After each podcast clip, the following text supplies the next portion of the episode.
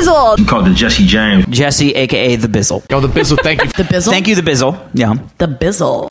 Uh, Simi, to I know it's not as much as me. We love Hailee Steinfeld, right? I mean, she's hilarious. She's been She's great. She's, She's in one of the best teen movies ever with one of our favorite actors ever, Woody Harrelson, in one of the best dark comedy duos between a father-daughter bizarre story with Woody and her in Edge of 17, which was a pretty good movie that was made amazing by those two. She was nominated for an Oscar at 12. She was great in the Bumblebee movie. She's so fun. She stole Pitch Perfect too. I mean, Can I can I give you one more accolade that a lot of people Go. probably don't know? So so she's featured in Logic's new album that came out maybe six months ago. I Amazing maybe voice. Yeah. So that Logic album is basically a Wu Tang album. So like she's also like basically on a Wu Tang album. I mean, look, nominated at 12. Um, she's the launch, by the way. So if The Mandalorian, which has a gazillion dollar budget, is being directed by Favreau, is the launch adult show for the Disney streaming plus service with fireworks, a show that looks like it's going to be movie level epic, violent, dark, and awesome, like all modern Star Wars. Well, guess what's the launch show for the Apple TV streaming service? Hailee hmm. Steinfeld playing Emily Dickinson, in which she lives out the fantasies of Emily Dickinson's dark poetry in the 1800s, who was basically because she was in an aristocratic traditional family, not allowed to do literally anything. So she lived it out in very dark and considered, you know, one of the great American poets, if not the greatest, Emily Dickinson. And, and dude, Wiz Khalifa is playing death because she always talks about death in her uh, poetry as a character. So, I mean, it's the Hailee Steinfeld. She's best buds with Taylor Swift. She knows all these guys. My point being, the launch show for Disney Plus is the fucking Mandalorian. The launch show for Apple TV Plus, which you better believe because everyone has a fucking iPhone and or iPad and or Mac, is just Hailee Steinfeld playing a dark but funny Emily Dickinson character, which you know everyone's going to see because, like Jennifer Lawrence, but even more so, Scarlett Johansson and I would say Natalie Portman is one of those young actresses that men and women both really, really like.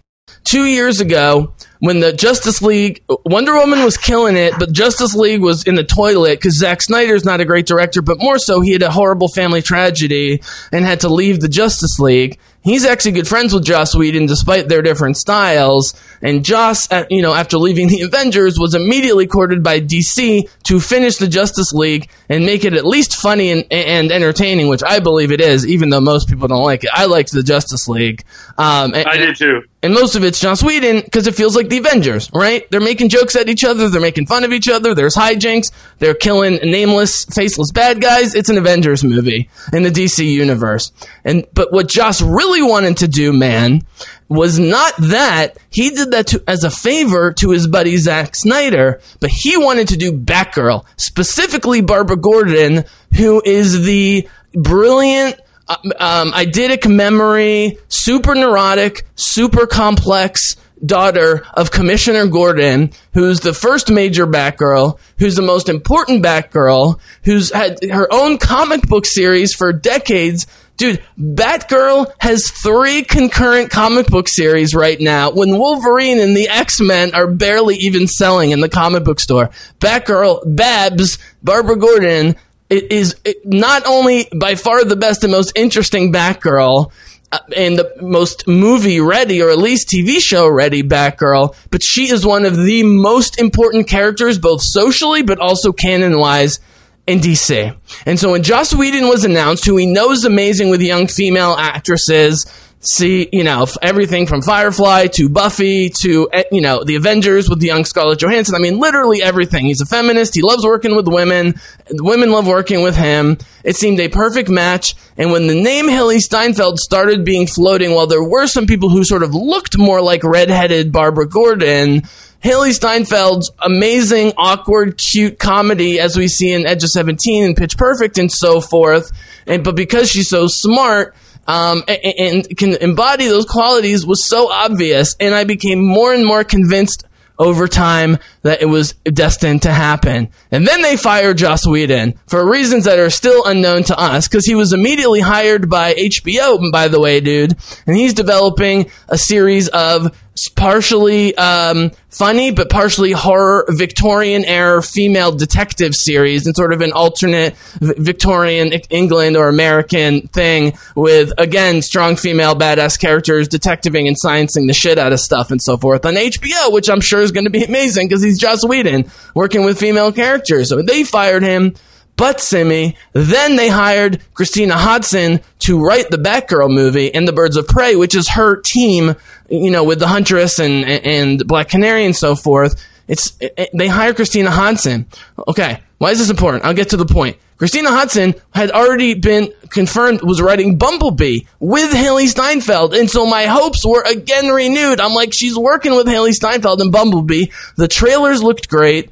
The movie was only 80 to 90% as great as I wanted, but true Transformers fans who hate Michael Bay was like, finally we got a good movie and everyone loved Hailee Steinfeld as usual. I'm like, this is destined to happen. They need a movie ready actress to be Babs Gordon, to be after Wonder Woman, sort of a Jessica Jones, because she gets almost killed by the Joker, by the way, in the famous killing joke. So she has a trauma almost as bad as Jessica Jones and as complicated as Jessica Jones. I was like, okay, this is their Jessica Jones character after the gorgeous, perfect goddess that's Gal Gadot, right?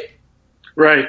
Then they handed over the reins of creativity for some of these young female properties to Margot Robbie, who's one of the best actresses in Hollywood. She's so young and gorgeous, winning tons of awards the one thing people liked who didn't like Suicide Squad, and certainly the people who did like Suicide Squad or ended up liking Suicide Squad, was clearly Harley Quinn. She was the only thing in the trailers. Everybody loved Harley. Even I've watched part of Suicide Squad just for Harley because of Margot Robbie's amazing performances. And so Actually, I'm like, everything, hold on. And I'm like, everything is lining up here. They got Margot Robbie who knows what she's doing. They had a shakeup at DC where they're going for younger actors and actresses with more interesting properties. They're doing fucking Birds of Prey, who's written by the woman who wrote Bumblebee with Hailee Steinfeld, who's been the obvious casting choice.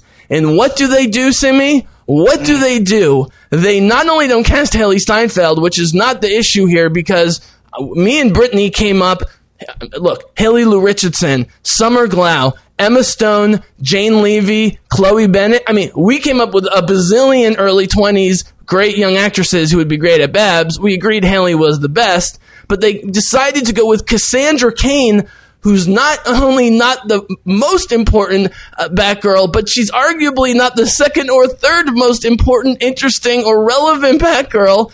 And not only that, they're casting an unknown 16 year old Asian chick who has zero credits, no acting chops, looks like, honestly, like a 13 year old with how immature she looks. instead of casting Babs with an award winning actress, Hailee Steinfeld, I'm going to finish here. And as of this recording, Simi, uh, Marvel is about to sign Hailee Steinfeld to what is certainly over a nine figure deal for to be the new Hawkeye that's actually cooler named Kate Bishop who's going to be a leader of the Avengers in the movie starting in the Hawkeye series and the only reason that they haven't signed it yet and Simi I'm telling you from inside sources they have definitely offered Hailee Steinfeld a long-term deal with Kate Bishop. And the reason this is important is because they will, because of her music career and because she likes doing indie stuff like Dickinson and, and, and Edge of 17, Marvel is excellent working around these characters. That's why we get Scarlett Johansson and Chris Evans and Chris Hemsworth and other movies. And so the only thing that's holding it up is that they figure out how many movies, when are they going to be? We need to give Hailee time for her music career. We need to give her time for her acting career. and you know, I mean, so they're about to drop 100 to 200 million at least on Hailee Steinfeld for five to seven movies over 10 years and a TV show with Jeremy Renner, both nominated for Oscars, by the way, both who should have won the Oscars. I think Jeremy Renner should have won for The Hurt Locker, in my opinion, both of which have been favorites of mine. And DC is sitting there with Cassandra Cain, who nobody knows as an unknown actress, an unknown Batgirl. And if you've seen, and this will be my final thought, I'll throw too, if you've seen the Margot Robbie produced Birds of Prey trailer, which is just Margot Robbie dancing around like a psychopath and nothing to do with Birds of Prey. I've been hearing this movie's been a total dumpster fire from the beginning.